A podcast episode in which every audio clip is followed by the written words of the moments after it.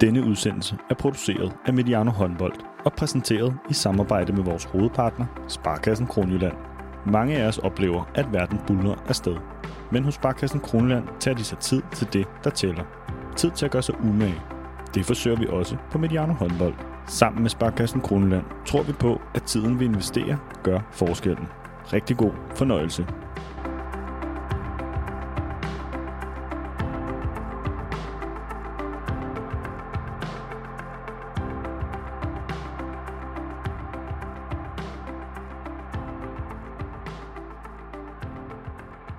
Velkommen til Mediano håndbold og den månedlige serie, vi kalder International håndbold med Rasmus Bøjsen. Vi øh, sidder her en god torsdag aften. Der er European Night, kunne man næsten sige, EM-kvalifikation, så det er næsten svært at holde Rasmus væk fra skærmen her.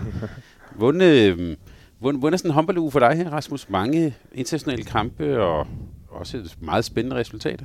Jamen, det har du jo ret i. Øh, tak, Thomas. Øh, jeg synes faktisk, jeg har altid godt kunne lide de her øh, kvalkampe øh, øh, med, eller uger, hvor man, man ligesom er samlet med landsholdene. Det giver lidt afbræk, synes jeg.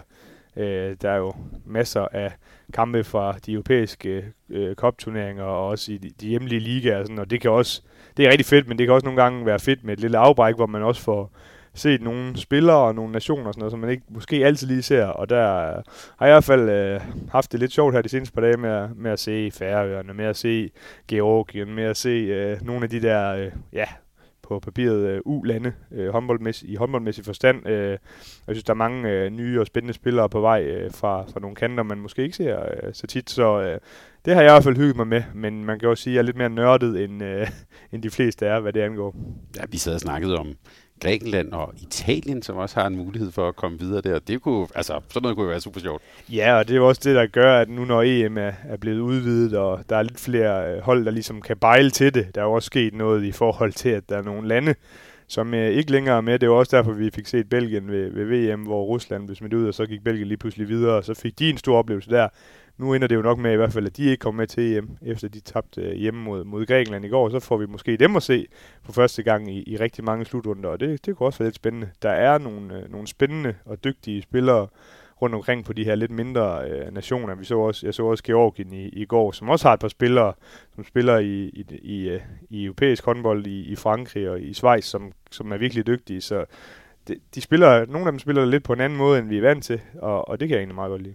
Nu er du så i Grækenland. Jeg var ved at få tics. Jeg kom jo straks til at tænke på VM i Tunesien i 2005, og Ulf Schäfer, der ja. og sådan noget. Der fik de faktisk lavet pokkers revage i, i, i Danmarks gruppe, så øh, ja, spændende, når de, nogle af de der lidt anderledes nationer kommer, kommer med. I går, Færøerne, yes. mod Rumænien. Ja. Fire dobbelt verdensmester. Ja, det bliver de ikke lige forløbig igen, Rumænien. Det kan jeg i hvert fald love dig for.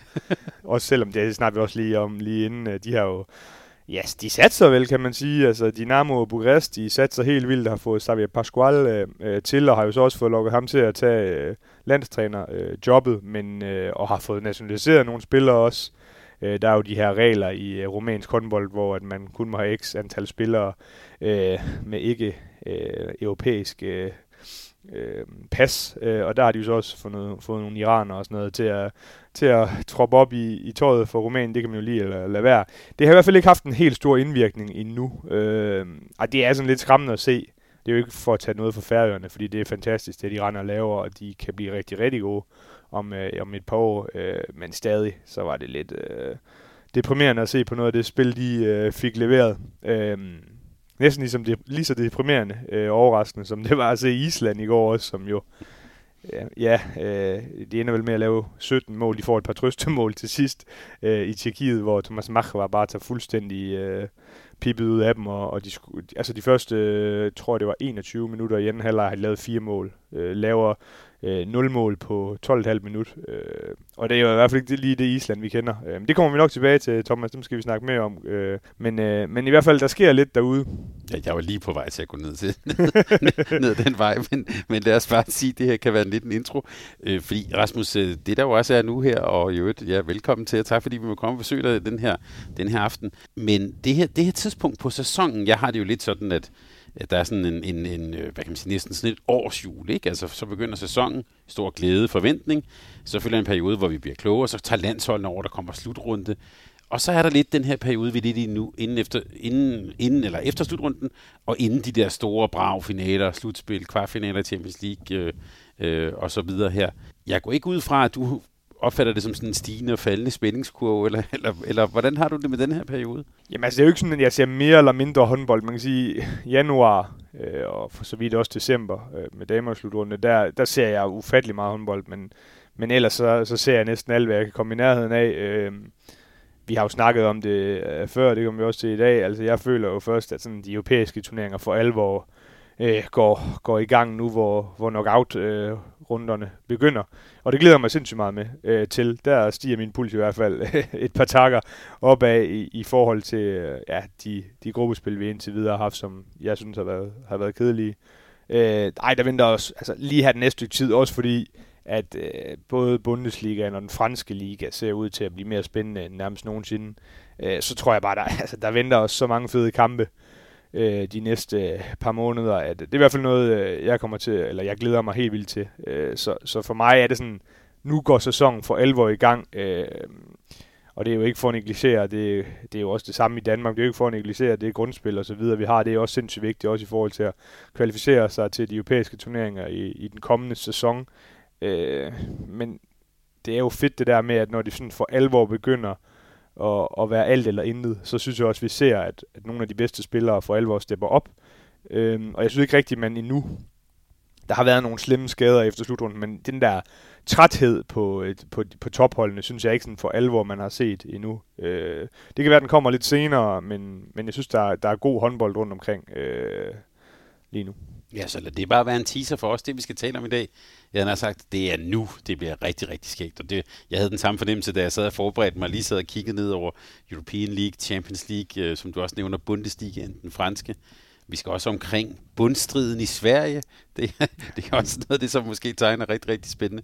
Så, øhm, så det, lad det være en teaser for noget af det, vi skal tale om, altså de europæiske turneringer, Bundesligaen. Vi skal rundt i Norden. Vi skal helt sikkert også tale om vores øh, øh helt den sådan, følgetong, vi har følt, nemlig den polske kelse. Skal vi måske lige omkring, der er noget nyt der. Og så har vi også til sidst en, som vi plejer, en top 5, og denne gang over de bedste fans i europæisk håndbold. Men før vi skal dybt ned i det, så vil jeg ligesom i sidste måned, Rasmus dig give et bud på, hvad der har været månedens højdepunkt for, for dig, og også hvorfor det var, at Motor Zaporozhye gik videre i European League. Ja.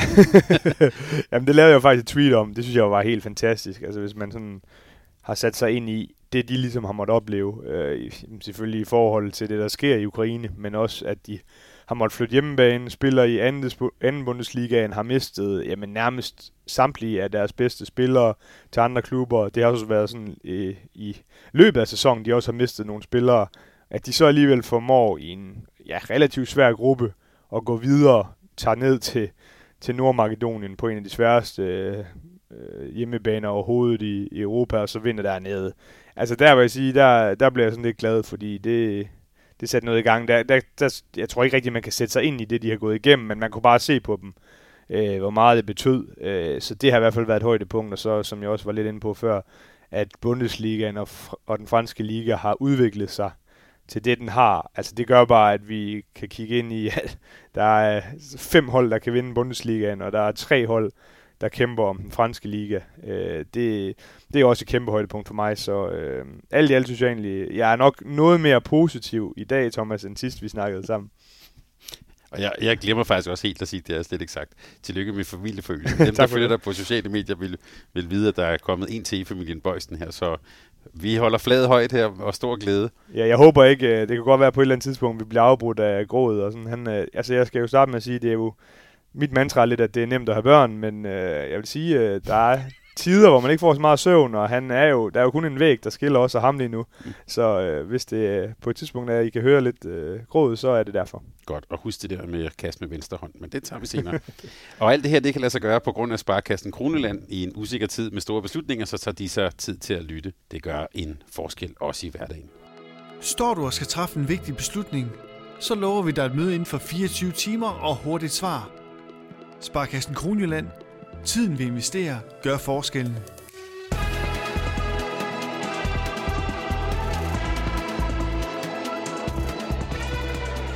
Jamen Rasmus, lad os øh, tage tråden op for, øh, for motor.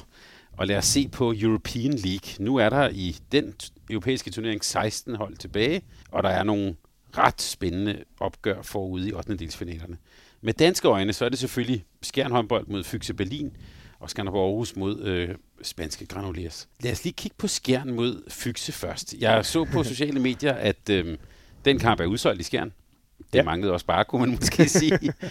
Hvis vi bare sådan springer ud i det, altså øh, øh, øh, Mathias Gissel vender tilbage. Mm. Jeg så på sociale medier i dag et billede af nogle skjern ultras, hvor, hvor der var en, øh, en, en... Kunne du finde mig på det billede, Thomas? Det var nemlig lige præcis det, jeg okay. kunne. Fordi der var, de, øh, historien var, at, øh, at Gissel var i det ene hjørne, og, og, og Berhold var i det andet, og i midten stod Rasmus ja, det var ikke en del af historien, Thomas. det, var, det var en eller anden middel mod en eller anden øh, af ut- utallige øh, håndboldfans, der stod der, og så var der to landsholdsstjerner. Så, øh, men ja, det er jo en meget god historie. Men lad os så kigge på de der skjern, og, og, ja, og Gissel kommer tilbage, og øh, hans mor er der også i klubben osv. Hvad, hvad er egentlig skjerns chancer? Altså, hvordan, hvordan, hvordan vil du kigge på det opgør? Kan vi ikke starte et andet sted og så sige, at vi er jo ufattelig stolte og, og glade for, at der har været den her gigantiske opbakning i forhold til kampen. Altså, vi havde da haft vores håbning om, at vi kunne melde udsolgt, men at der var jo reelt set nærmest udsolgt efter en time, og, og efter under et døgn, så, så var der fuldstændig røde lamper. Øh, det er ikke noget, man skal tage for givet, men det viser også lidt, om. Selvfølgelig vil folk øh, gerne bakke op omkring Skjern, og rigtig mange af vores partnere og sponsorer og, og det hele fans, jamen de har været hurtige til at sige, at den her kamp skal vi ind og se. Men vi kan også se øh, i vores billetsystem, at, at folk kommer fra hele Danmark øh, og vil se det her. Det er jo selvfølgelig også på grund af, at Fyxe Berlin øh, har et fantastisk hold på papiret med fire øh, danske landsholdsspillere og et hav af andre øh, øh, dygtige håndboldspillere, og, og der er ingen tvivl om, hvis vi så skal, jeg skal prøve at svare på de spørgsmål, så er vi jo kæmpe underdogs. Men det er jo ikke første gang, øh, Skjern håndbold er det i, i europæiske turneringer, og det er jo heller ikke første gang, øh, eller det, der, det er jo sket mange gange før, at man ligesom også har, har slået nogle af de her hold, øh, særligt på, på hjemmebane. Øh, så, så det er jo det, vi skal ind og gøre. Vi har jo øh, ramt et, et formdyk efter, og synes jeg har præsteret rigtig godt i efteråret, og, og også i starten af, af foråret og har kvalificeret sig også til en pokalfinale, hvilket man selvfølgelig altid er stolt, øh, stolt af, men også er ærgerlig over, at man taber, øh, jamen så er vi rendt, rendt ud ind i en, øh, øh, jeg vil ikke sige slet ikke en krise, men vi har bare ramt et, et formdyk øh, efter rigtig mange kampe og, og nogle skader, så nu tror jeg egentlig, at, at den her landsholdspause bekommer også rigtig, rigtig godt, øh, og så er det jo bare sådan en kamp, som kan være med til at flytte en masse for vores spillere, øh, give noget hår på brystet, give noget europæisk erfaring, og det er jo, der, det er jo, det, man, det er jo derfor, man gerne vil, øh, altså vi vil gerne som verdens mindste store klub, klub være med i øh, de europæiske turneringer, og vi vil rigtig gerne møde nogle af de store hold, så vi kan, kan fylde, øh, fylde hallen, og når det så også er en knockout-kamp, det er jo bare endnu mere, mere fedt, så, øh, men der er ikke ret store chancer, det vil jeg gerne medgive. Altså der skal vi jo ramme dem virkelig på dagen, hvor de bliver overrasket over, hvis, hvad Skjern Bank Arena kan, mm. øh, og, og det er jo det, vi eksempelvis har gjort tidligere mod Vestbrem og mange andre. Øh, jeg synes, de er dygtige, Fyx Berlin, men, men de er jo heller ikke uh, usårlige. Det så vi også mod Magdeburg, som måske kommer ind på, hvor de i hvert fald ikke ramte dagen, øh, Fyxe Berlin. Øh, men over to kampe, der bliver det rigtig, rigtig, rigtig svært. Øh, vi går selvfølgelig efter at lave, øh, jeg vil kalde det, hvis vi slår dem over to kampe, så er det en sensation i min optik. Øh, så de er store favoritter. Ja, Max Smiling har også en, mm. noget af en gryde, de har der midt i Berlin. Men øh, det der med europæiske kampe, det taler vi nogle gange om, og, og, og som du også selv var lidt inde på, du, du har været sådan lidt lorende undervejs og sådan noget. Men det der med at have sådan, det her kan vi jo godt kalde en stor europæisk kamp mm. for, for, for os en af de store danske klubber. Hvad betyder det for en klub at have sådan en, sådan en kamp? Jamen det betyder meget også, altså jeg, jeg vil også gerne tilstå, der er også økonomisk øh, kæmpe upside på at have sådan en kamp, når man kan, kan fylde den, og, og, og jeg tror bare på, at det er noget af det, der gør, at man som klub kan rykke nogle spillere, man kan tiltrække nogle andre spillere, når man er med i Europa, og man får også vist sig frem. Altså, det er jo klart, da man kvalificerede sig til en kvartfinale og var få mål for at kvalificere sig til Final Four i Champions League for et par år siden, jamen så var der også lige pludselig nogle, nogle spillere, som måske ikke havde tænkt skærens vej, men, men som, øh, som lige pludselig fik øjnene op øh, for det. Så jeg synes, der er så mange ting i det. Man giver sine sponsorer og sine øh, lojale fans osv. Øh, en kæmpe oplevelse og for, for virkelig nogle, nogle dygtige spillere at se, så... Øh, og vi kan sige, altså, vi, vi havde jo en, et, et gruppespil, hvor vi, jeg synes, vi var en rigtig, rigtig øh, konkurrencedygtig gruppe. Måske ikke mod nogle af de hold, der ligesom trækker fuld huse, øh, og, hvor, og der, altså, det, det, men, men det var jo rigtig fedt at, at få noget hår på bryst i forhold til det. Men det er også fedt at få sådan en kamp, hvor man virkelig kan, kan se nogle af de dygtigste spillere i verden vi kan sige, det vi lige grinte, det var, at på øh, Rasmus' skrivebord ligger der faktisk nogle, øh, nogle HBC Nantes klistermærker. Så jeg ja. ved ikke, om det er, er det bare Nej, for... det er fordi, de har været så søde, nu skal jeg jo ikke, men de har været så søde at sende mig, øh, eller min, mit barn, Theo, en lille gave. Øh, og der er en del af det, det var så et par klistermærker. Så man, bare, det er ikke uh, product placement. Bare lige for at gnide salt i såret. Ja. tak, til, tak til Nantes. Godt, så, men altså et opgør, vi kan bare sige, også for os, der ikke øh, er, er bosiddende omkring skærne, øh, en, en, en, en kæmpe oplevelse. Virkelig, så vil jeg sige, en, en, en must-see-kamp. Og den finalen spilles jo den 21. marts og den 28. marts. Og det andet øh, øh, opgør, som involverer danskere, det er jo simpelthen nummer to i Spanien mod nummer 6 i Danmark, eller 5-6, ja. Skanderborg Aarhus mod Granul. Jeg har aldrig er det Granuleres eller Granulé? Eller, ja. Det er Granuleres, tror jeg. Granuleres, nu har jeg jo selv ja. lige været dernede, så det burde jeg jo vide, men ja. øh, det er et godt spørgsmål. Ja, lige, og det er, vi er tæt på Barcelona her. Det er vi, ja. i udkanten af Barcelona. Ja. ja. Men, men, men altså, nummer to i Spanien med nummer 6 i Danmark, vi har også nogle gange talt om, altså, hvor stærk er den spanske liga efter, øh, efter Barcelona. Det får vi jo og man så må sige, det får vi så også se. Hvordan ser du så det opgør? Ja, det har vi jo også fået mærke. Altså, det er jo for vores gruppe, ja. øh, Skjern håndbolds gruppe, at, øh, og, og de endte jo lige foran os, øh, desværre. Øh, et fint hold, et dygtigt hold, øh, øh en traditionsklub, tra- øh, Granollers, med, der udvikler rigtig mange spillere, og på det hold, de har nu, der er der, øh, jamen jeg tror det er 13 for egen avl, realitet, øh, hvilket jo er fantastisk, at man kan gøre det de er øh, udfordret af, at de så har mistet øh, deres mest profilerede spiller, der er øh, Paul Valera, som er røget direkte til, til FC Barcelona, efter at øh, de fik øh, Langaro, han er Langaro skadet. Øh, og det har gjort lidt ved deres bredde. Men de har nogle virkelig dygtige spillere, altså en Yusuf Farouk, synes jeg er en fantastisk øh, dygtig spiller. Øh, 17 år fra Nigeria, øh, udlejet fra Kielse. Jamen han, han kan lidt af det hele. Øh, højre bak, øh, ufattelig atletisk og skyder vanvittigt hårdt. Øh, så har de jo gode gamle Antonio Garcia, som øh, jo vi kender også fra fra dansk, eller fra dansk håndbold, der var, da han var i KIF, øh, Kolding København hed det dengang. Øh, jamen, øh, og han, øh, han er jo selvfølgelig oppe i årene, men, men stadig en meget rutineret spiller. De, de har øh, en fin, altså et fint hold. Øh, men jeg vil sige, jeg synes, at øh, Skanderborg Aarhus bør have, have rigtig gode øh, muligheder mod Granuers over to kampe. Jeg synes, de har gjort det flot, Skanderborg Aarhus. Øh, i Europa, og man må sige nu, øh, det, er jo, det er jo dumt for mig at nævne det her, men de, de gjorde det også rigtig godt i Skærmbank Arena her forleden. øh, jeg synes, de er en opadgående kurve, ser ud som om, at deres defensiv virkelig øh, efterhånden står stærkt. Øh, og jeg synes bare, at de spiller noget håndbold, som... Øh, som fungerer godt i Europa, altså frem af, af banen, og Arnoldsen øh, er fremragende spil, spillende for tiden, så øh, jeg synes egentlig, at det ser ud som om, at, at de har en rigtig god chance for at gå videre der. Og så får de jo øh, formentlig også en stor kamp. Man kan sige, at, at Flensborg Handevidt møder Benfica, og det, de parer jo med, med den kamp, og, og der, øh, altså Benfica er jo også et fantastisk hold og forsvarende mester, men har været lidt nedadgående. Så der kunne man godt forestille sig, at Flensborg Handevidt øh, vi trak, trak det længste strå der, og så spiller man, øh, hvis man er dygtig der, om, om en plads, plads i Final Four, som jo bliver holdt i Flensborg. Så, øh, så der er også lidt øh, at se frem til for Skanderborg, hvis de formår at slå Garniers over, over to kampe. Men jeg skal måske huske at nævne, at det er jo, altså, øh, det er jo også noget specielt noget med det her knockout-kamp. Øh, det er noget andet end et gruppespil. Og det har Granuers, mange af deres spillere, de har, de har prøvet det, og der er ikke så mange af Skanderborg-spillere, øh, som har prøvet en del. Så det bliver også lidt spændende at se, hvad det, øh, hvad det betyder, fordi øh, jamen der er hver, hvert eneste mål jo bare lige pludselig vigtigt. Ja, man kan sige, nu er det virkelig old school i Europacup øh, ja. på, på den måde. Og vi kan også, måske også sige, Skanderborg, altså undervejs, de har jo faktisk... Øh, lad os bare sige, de har jo sådan presset Berlin over, over to kampe, så, så på den har de også vist, at det måske kan lade sig gøre. Nu nævnte du øh, uh, Flensborg Handewitt, Benfica, det er i hvert fald en af de kampe, der, der stikker ud.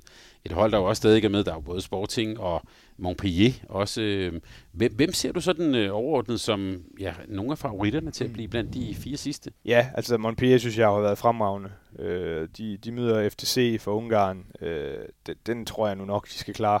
Og så render de jo, nok, så render de jo ind i enten øh, Iron eller, eller Sporting. Øh, det bliver nok, jeg tror det bliver Sporting, men jeg synes ikke Sporting er det sted, øh, hvor de var sidste år. Øh, men de har jo nogle individuelle kvaliteter, og fylder de hallen dernede, og sådan, og så kan det godt blive tæt. Men, men jeg synes, Montpellier må være en af favoritterne til at gå i Final Four. Øh, så bliver jeg nok også nødt til at nævne Fyxe Berlin. Altså hvis de øh, formår at, at slå skærn håndbold ud af, af turneringen, jamen øh, så har de jo en rigtig, rigtig god mulighed. Og men øh, kadetten Schaffhausen, som de øh, ryger ind i, øh, hvis kadetten kan slå Ystad. Øh, de, de også har gjort det rigtig, rigtig godt, øh, og har spillet op mod altså eksempelvis Montpellier og, og gjort, det, gjort det over al forventning, synes jeg, i europæisk håndbold i år, kadetten. Fint hold. Øh, så synes jeg jo, Nexe, øh, som... Øh, som virkelig også har gjort det godt, øh, har en fantastisk ung målmand, som jeg tror, vi har nævnt i programmet tidligere, Kuzmanovic, som jo tog fuldstændig pippet fra, fra Sporting i, i den gruppefinale, der var der, hvor han havde, jeg tror, det var 26 redninger, det er jo fuldstændig vanvittigt. Men, men jeg synes, at også kvæg deres hjemmebane, øh, hvis man ser på den, så, så er jeg i hvert fald øh, tæt på overbevist om, at de slår motor ud, og så må man se, altså det kunne godt være, være Gøping, de render ind i der, øh, hvis de kan slå Varlur. Øh, og Gøbing er jo også et godt hold, som virkelig har traditioner i Europa. Men der har jeg en lille øh, fordel. Det er en af de mest åbne, sådan, mm. synes jeg. Men der har jeg en lille fordel til, til Nexe. Ja, og så vil jeg også sige, altså Flensborg Handevidt, øh, Monique, de går all in på turneringen også. Altså, det kommer vi nok ind på lidt senere. De er selvfølgelig stadig med, men de må stadig, øh, i, i Bundesligaen i forhold til titlen, men de må stadig anses som, som underdogs, så skulle de øh, smide et par point her de næste par runder, så tror jeg, de går endnu mere all in på at, at, at komme til at spille på hjemmebane. Øh, men, men igen, altså Benfica, rigtig godt hold, og øh, man skal da aldrig sige aldrig, hvis, hvis Skanderborg de formår at gå videre til en kvartfinal, men, men Flensborg ser også, øh, så det er ligesom de fire hold, Montpellier, Flensborg, Nix og Berlin, som jeg har store forventninger til at kunne gå langt. Så for Flensborg tænker du også, at det måske næsten kan være noget af det, der kan redde en ellers måske ikke helt så gennemført sæson. Altså får ja. de den der på hjemmebane, stort Final forestævne, mm. så, kan de, så kan de måske godt trække ud og sige, at det er bare alligevel en okay godkendt sæson.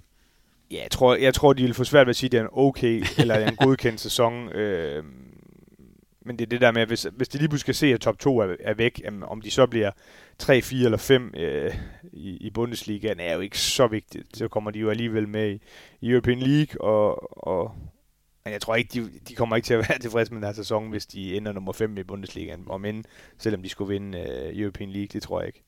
Øh, og så vil jeg sige, nu, nu snakker vi om alle de her hold, som stadig er med. Altså, jeg synes, man bliver nødt til at nævne, hvor skuffende øh, fransk håndbold øh, har gjort det i, i European League, og det er ikke første gang, altså, at Pauk de ikke går videre for den gruppe, de var i, det var, ah, det, det, det er virkelig, virkelig skuffende. Og, og Chambéry, jeg ved ikke, om de ikke gad at være med i turneringen, men mm. at de, når man så har set det her øh, Vestbrem, Ball Vestbrem, altså deres øh, akademihold, mm. øh, gik videre i stedet for dem til gruppespillet, man sige, så er det godt nok skuffende. Man bliver selvfølgelig trukket op og gjort det fremragende, men hvis Frankrig øh, gerne vil op og, og nævnes som tæt på Bundesligaen øh, kvalitetsmæssigt, så er det i hvert fald så er det ikke godt nok det, de har leveret i den her European League. Nej, der kan man sige, så skal man gøre som Gøping. Og så har Ystad IF, ja, Kim Andersson, vi kan bare sige, han kan stadigvæk. ja, det kan han. når, når det gælder. Ja. Og jeg synes, de har, de har mange dygtige spillere og har gjort mm. det godt. Altså, jeg synes, øh, sådan for en skandinavisk øh, og nordisk øh, et synspunkt, der synes jeg både Ystad og især også Valur. Altså Valur har virkelig overrasket mig og gjort det godt og virkelig spillet noget øh, positivt, øh, hurtigt og moderne håndbold. Og så er det her i programmet, jeg får lyst til at indsætte sådan et, øh, det her Champions League-tema, som jeg startede med at hade, og nu er jeg ved at blive lidt, lidt gladere for det, det, det men de skal stå nede, nede på gaden, eller nede på, nede på banen, og så skal de høre det der tema og sådan noget. Jeg synes ikke, det fungerer helt ligesom i fodbold, men okay. Øh, nu skal vi tale om Champions League. Mm. Og øh, ja, jeg har sagt, Rasmus, nu begynder det jo faktisk at ligne noget. Nu ja. har vi talt meget om det, men altså 12 hold skal nu blive til 8. Øh, og så kan man sige, så er vi ret tæt på køllen efterhånden. Mm. Der er ikke så lang tid til. Og den store historie før de her sådan 8. det er jo de to, jeg har sagt, interne opgør mellem henholdsvis Sækket og Vestprem, og så øh, danske Aalborg og GOG. Altså, jeg, jeg var sådan lidt i tvivl. Er det det som at kysse sin søster, eller er det bare to, to kæmpe brav, vi ser foran? Det er faktisk et godt spørgsmål, Thomas. Altså, jeg, jeg synes jo, for, hvis vi lige sådan tager Aalborg og GOG først, så synes jeg, at det, det er ærgerligt, øh, mest af alt fordi, at de så ryger ind i, mm. i Barcelona-vinderen. Altså, så, så ikke nok med, at de skal møde et andet dansk hold, hvor man kan sige, jamen begge hold har jo måske gode muligheder for at gå videre i forhold til, hvis de mødte en anden modstander, som var lidt mere profileret. Jeg synes jo, de to hold har gjort det fantastisk, slet ikke det. Men der er jo ikke rigtig nogen, øh, nogen godbid ved at gå videre. Øh, altså, jeg kan ikke se nogen af de to hold slå. Barcelona, de er så dygtige lige nu, at det er næsten umuligt at slå dem i en knockout. Man kan godt komme til køllen og ramme dem på, på, på to gange i 30 minutter, hvor de ikke rammer dagen og slå dem. Det tror jeg sagtens, det er der flere hold, der kan. men det der med at slå dem over to kampe, hvor man skal ned i Palau Bragana, altså det er jo det er næsten umuligt. Ja, Palau, hvor der kommer folk. Ja, ja, lige altså, nu, de nu, nu har de fået banket noget op dernede mm. og sådan noget. Altså, det, det, det, det, så det synes jeg er virkelig ærgerligt. Altså, jeg, kan jo, jeg synes jo, det er i det hele taget lidt ærgerligt, at, at øh, hele Champions League-systemet er ikke noget godt noget. Og jeg synes, det er ærgerligt, at, at øh, to hold fra de, fra de samme lande øh, løber ind i hinanden så tidligt i, i turneringen, øh, i knockout-fasen. Øh, det er jo sådan, det er. Øh, og jeg, jeg venter der to fede opgør, men det der med, at de bare, altså Aalborg og GOG jo nok ender med at møde hinanden sådan, hvis, hvis alt går som præsten prædiker sådan 8-9 gange i den her sæson. Ja. Det er jo lidt det samme som, at vi snakker om, at Champions League-produktet er blevet dårligere, at de samme hold møder hinanden ud og ind øh, 10 gange per sæson nærmest. Øh, det, det, det, det synes jeg er ærgerligt. Øh, og så hvis vi skal tage den anden, altså, øh, jamen, Vestbrem og, og Sækket, jamen det er jo fordi begge to har underpræsteret, at de lige pludselig står der. Så det er jo, det er jo hvad det er. Jeg, det, de møder også hinanden, jeg tror det er fire gange inden for en måned. Øh, ærgerligt. Altså jeg, jeg vil hellere se øh, nogle, nogle hold, som møder hinanden fra de forskellige nationer. Jeg synes jo, det er jo, det er jo en del af charmen ved at spille europæisk håndbold. Har vi, Fordi, noget, har vi noget indtryk af, hvad man siger i Ungarn til den trækning? Er det, apropos kysse sin søster, eller et stort brag? Er de også sådan lidt ærgerlige over det?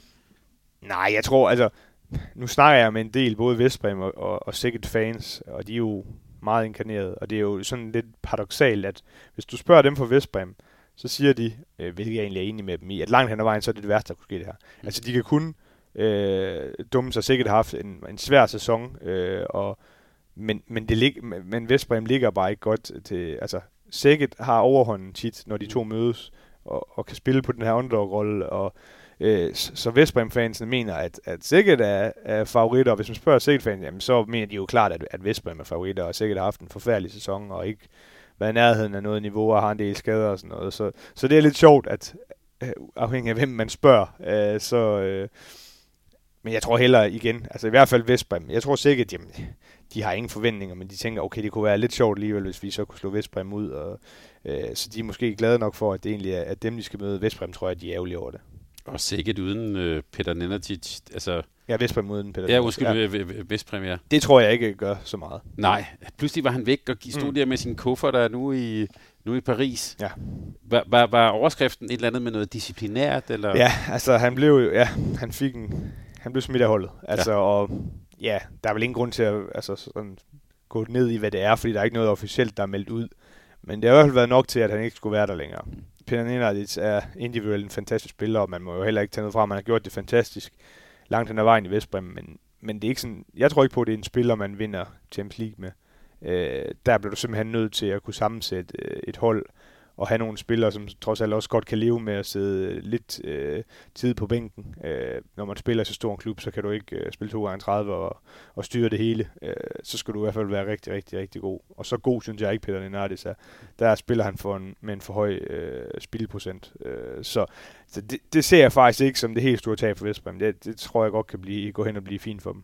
Og vi kan vel godt sige, uden at fornærme ham, han er også sådan en type, der spiller lidt for sig selv, ikke? Altså, jo, lige nok til. Altså, det er, det er, men, men, og en gang imellem, så ser det jo fantastisk ud. Vinderne af Sækket og Vestpræm, de mm. kommer så til at møde Kielse. Ja. Øh, der sidder jeg lidt og tænker, vi vil helst have Vestpræm mod Kielse. Er det, det sådan et, et godt brag? Ja, fordi jeg tror ikke sikkert har nogen som helst chance mod øh, Kielse. Det kunne Vestbrem godt have. Altså, de, de har alligevel nogle spillere individuelt, der er så dygtige. Øh, og man kan sige, Remeli kommer jo med nu. Det er jo spændende at se, hvad det ligesom gør Øh, det må vi jo glemme, at han er kommet med øh, og kan bare mange ting og spiller fantastisk lige nu. Øh, styret holdet ned i for Frankrig her i Polen, hvor de vandt en sikker sejr i EM-kvalden. Jeg synes, han er, han er, det bliver virkelig spændende at se, fordi så møder han jo så også måske Kjelse, og det, hvad, hvad kan det?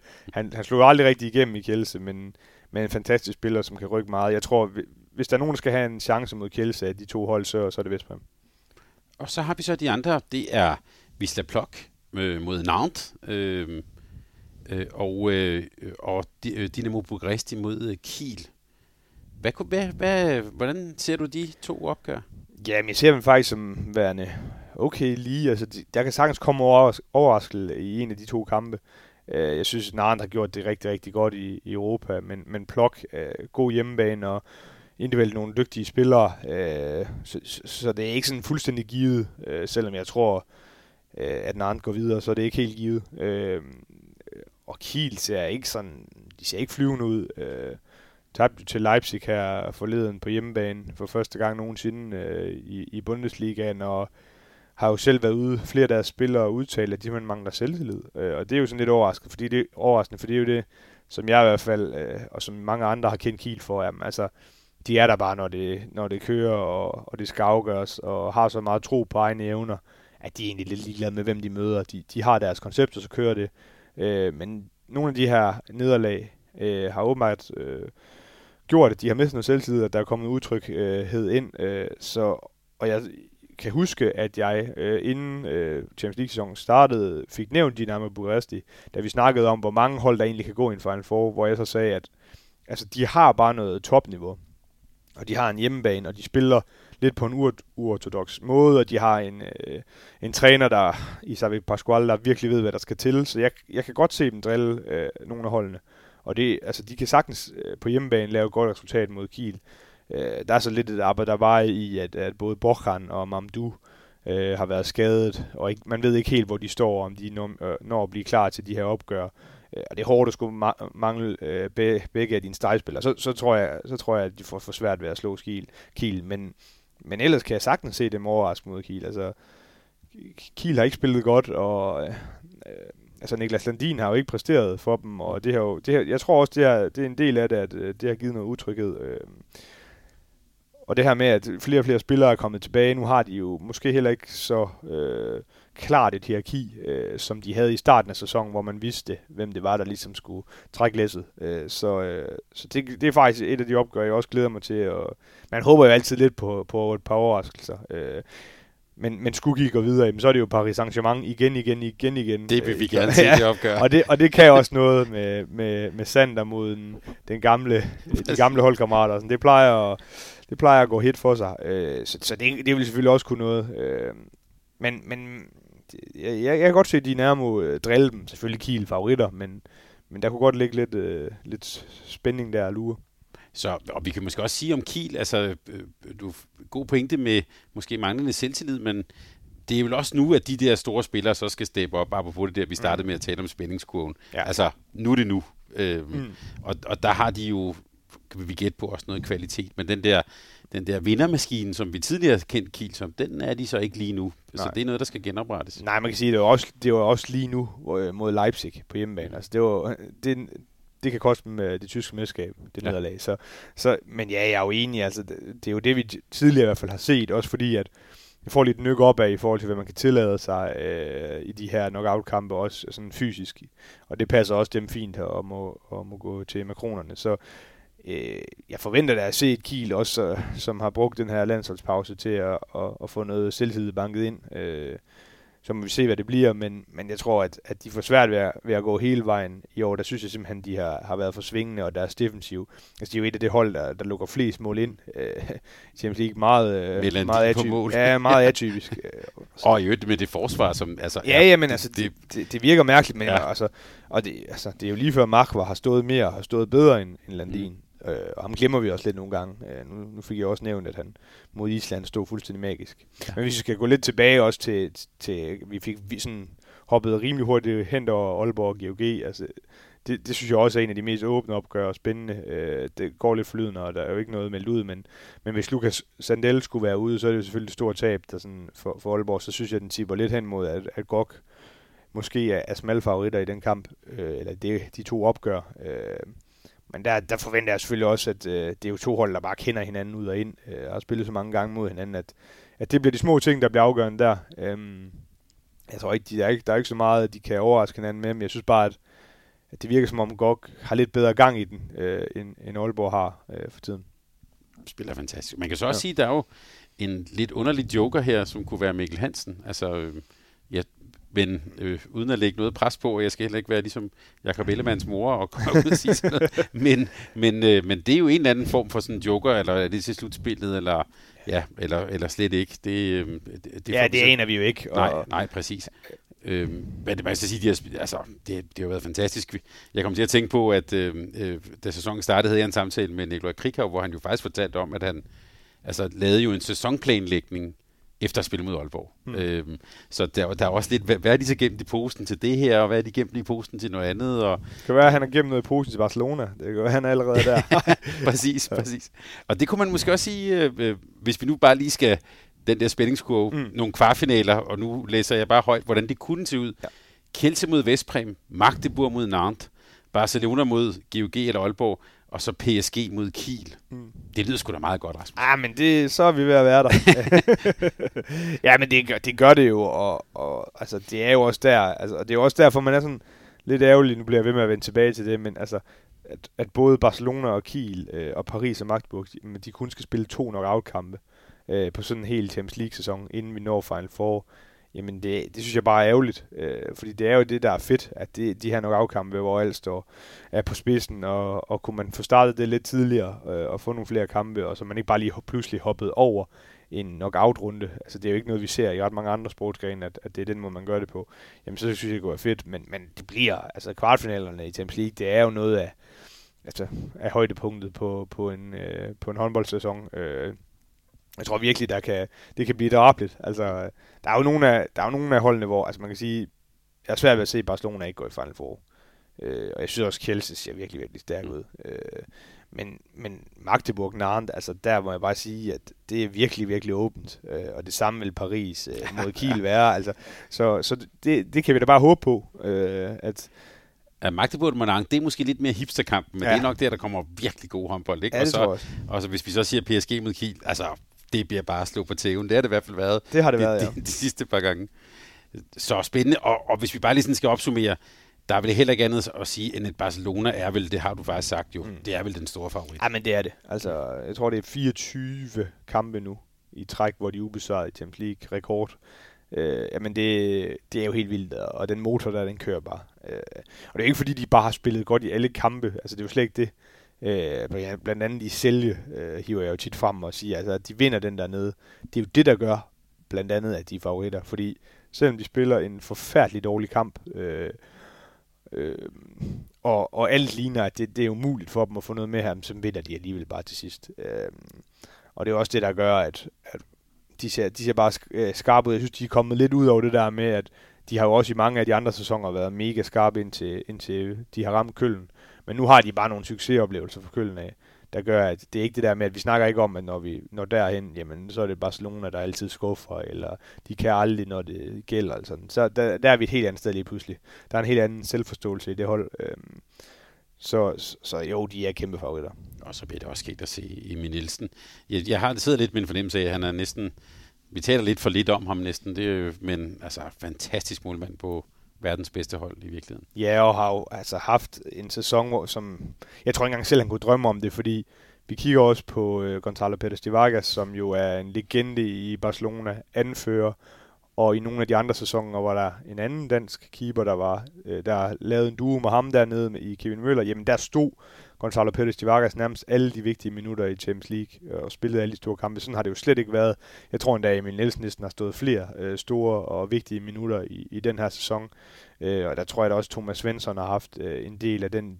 Det virker som om, at han også øh, selvfølgelig har... Øh, har en hel del at sige, i og med, at han øh, er målmandstræner, og, og det, er jo, det virker som om, at det er ligesom ham, der også styrer den del, og det tror jeg, der er et kæmpe plus for Emil Nielsen, at det, at, at han også er med på den galej, så det ikke, øh, det ikke bliver sådan noget med, at han kun står øh, kampene i, i den spanske liga. For det var jo også det, mange kritiserede i forhold til det skift. Jamen, øh, det ville jo ikke være, være godt for hans øh, niveau og hans karriere, hvis det kun var sådan. Men nu har han jo bare stået mange af de store kampe, og det forventer jeg også med, det, med den præstation, han så har lavet. Altså, det må vi jo forvente, at han fortsætter med. Og det man jo får også med Thomas Svensson, det ved vi jo også, det er jo det der med at have et meget, meget højt bundniveau. Altså, det er jo det er også det, der, altså, når man som unge målmand, der er jo ingen tvivl om, at han er kæmpe, øh, kæmpe talent, og mm. ja, allerede øh, en, en, en verdensstjerne. Mm. Men det der med også at, at kunne gøre det hver gang. Ja, det er jo, lige nøjagtigt. Og, og jeg så en statistik på det, hvor man sådan ligesom kiggede på crunch time, øh, når det skulle af, afgøres. Hvem var det så, de havde de, de fleste redninger og de vigtige redninger i, i Champions League, og der lå han højst på den liste, Emil Nielsen. Så det er jo også en, en god ting og en god egenskab at have. Det må vi sige. Og vi kan også bare sige, det bliver jo en helt vild europæisk øh, uge, fordi de her 8. finaler, vi øh, har bagt lidt op til, ja, de bliver så spillet den 22. marts og den 29. Mm. marts, så vi kan bare sige, øh, send børnene væk, han har sagt, Rasmus, og, og, og alt sådan noget. Der kommer nogle vilde, øh, vilde europæiske kampe der. Det vil vi glæde os til. Godt, jamen så synes jeg, vi skal simpelthen lige tage et dyk ned i den tyske Bundesliga. Det har jo været sæsonens øh, store historie. En følgetong, vi har fulgt intenst her i, i de her udsendelser, som du var god til allerede, da sæsonen startede, og sagt, det bliver spændende, og det bliver lige det har du fået mere end ret i. Vi så søndag her, det var du inde på, Magdeburg hjemme mod Berlin. Ja, det var vel nærmest sådan en, øh, en, en magtdemonstration af de regerende mestre, eller hvordan så du den kamp? Jamen det var det jo. Det, altså for mig var det overraskende også, i og med at de jo har været ramt Øh, Omar, øh, Ingi Magnusson ude, men der må man bare sige, at Kai Smits er gået direkte ind der, øh, og jeg synes Berlin har set, set skarpe ud, så jeg havde i hvert fald ikke i min vildeste fantasi troet på, at, at Magdeburg lige pludselig skulle være op med en 11 mål øh, i løbet af kampen. Øh, det, det var overraskende for mig, og det var jo en kamp, hvor man kan sige, altså, havde de tabt den Magdeburg, jamen, så, så var det blevet, så, så havde det været svært. Så skulle de virkelig ud og hente, også i og med det program, de har, så skulle de ud og hente nogle overraskende øh, point, og nærmest øh, gøre rent på øh, for at kunne hente Berlin, og nu er det jo lige pludselig helt åbent igen.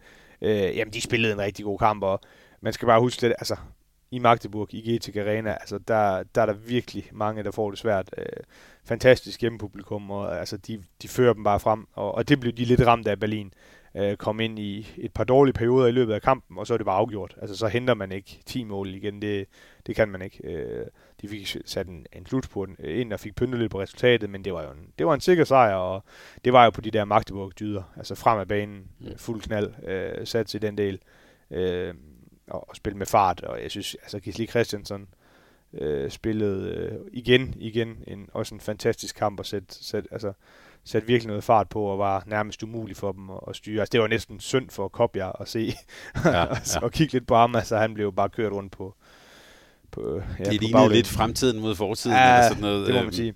Så, så, så det var, altså, bare for afslut, det var bare en vigtig, vigtig sejr for Magdeburg. Og jeg, jeg tænkte også, altså det tænkte jeg, da jeg så kampen, er virkelig, det var sådan en rigtig Bundesliga-kamp. Mm. Altså stor intensitet, fysik, øh, fart, øh, øh, fantastisk hjemmepublikum og sådan noget. Men vel også et, kan vi bare sige, også hvis man kigger på stillingen, meget klart signal om, nu er kampen om mesterskabet for alvor går i gang. Altså der mangler 13-14 kampe, og der ligger fire hold, vel, ja, de ligger faktisk stort set lige, der Magdeburg mangler et par kampe osv., mm.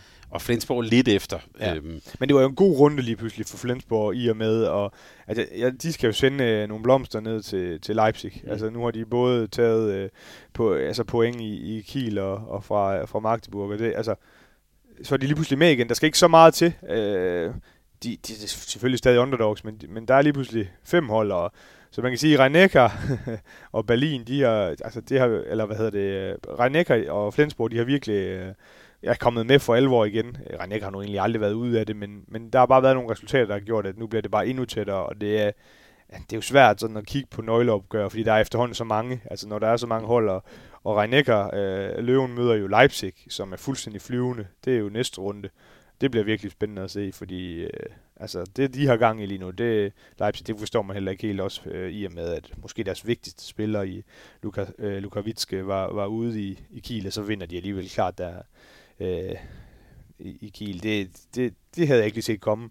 Men det er i hvert fald åbnet tingene, og jamen, med far for at, at, og sige de samme ting igen, jamen så den her Bundesliga, den, den er bare for vild. Og, altså, du, du nævnte jo, Thomas, godt nok, at jeg sagde inden, inden øh, Bundesligaen begyndte, at, at der var nogle chancer for, at det kunne blive historisk tæt, men at der var fem hold, øh, der skulle ligge inden for få point øh, på nuværende tidspunkt. Jamen, det havde jeg trods alt ikke troet. Det vil jeg, det vil jeg godt med. Ja, for vi har jo tit set, hvor ligesom, så har der været to hold, måske tre. Mm. Øhm, og, og vi har også set meget nervepigerne på sidste spillerunde. Ja, bestemt. Og, altså, og, og, til den store diskussion om lige udturnering og slutspil, så kan vi sige, at det er det i hvert fald seværdigt ja. for topholdene. Mm. Øhm, ja, og Leipzig, Patrick Wismark, ja.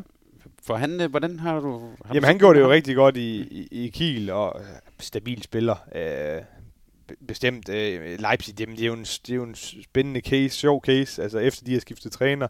Det ser man jo tit, det kan have en effekt, men nu er det, nu er det efterhånden så lang tid, at Runar Sigtryksson har, har fået lov til at tage over, og, og et helt nyt Leipzig-hold, der jo øh, spiller ja, med stor selvtillid, og, og gør det bare fremragende, øh, og har jo nogle dygtige spillere også, øh, men derfra så til det, de leverer lige nu, jamen det havde jeg ikke set komme. Øh, og det er også det vi, med, med liveturneringer. Ja, der er nogle topkampe, der er vigtige, men altså, det er jo en af de hold, der ligesom kan være med til at afgøre øh, Bundesliga-titlen, selvom de måske ikke lige når op, hvor det er rigtig sjovt, fordi de havde en rigtig svær start.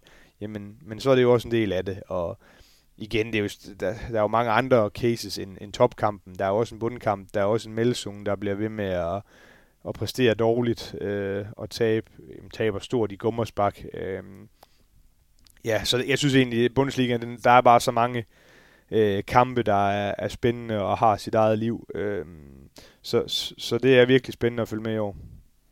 Stærkt, og det kommer vi til at øh, vende tilbage til. Det, øh, jeg vil ikke bede dig om at komme med nogen forudsigelse. vi kan bare sige, det skal vi simpelthen bare holde øje med. Det bliver, det bliver rigtig godt. Og så kan man sige, øh, Hans Lindberg, der var mange af os, der fik øh, et helt hul i maven, da vi hørte om hans skade. Nu er han tæt på at slå Juns øh, øh, all-time scoringsrekord for Bundesligaen, men for lyden har vi jo i hvert fald vide, at han får et år mere i Fyxe Berlin. Det er i hvert fald den historie, der er ude. Så øhm, vi tror på, at Lindberg bliver historisk. Ja, det tror vi, og det fortjener han også. Det gør han bestemt.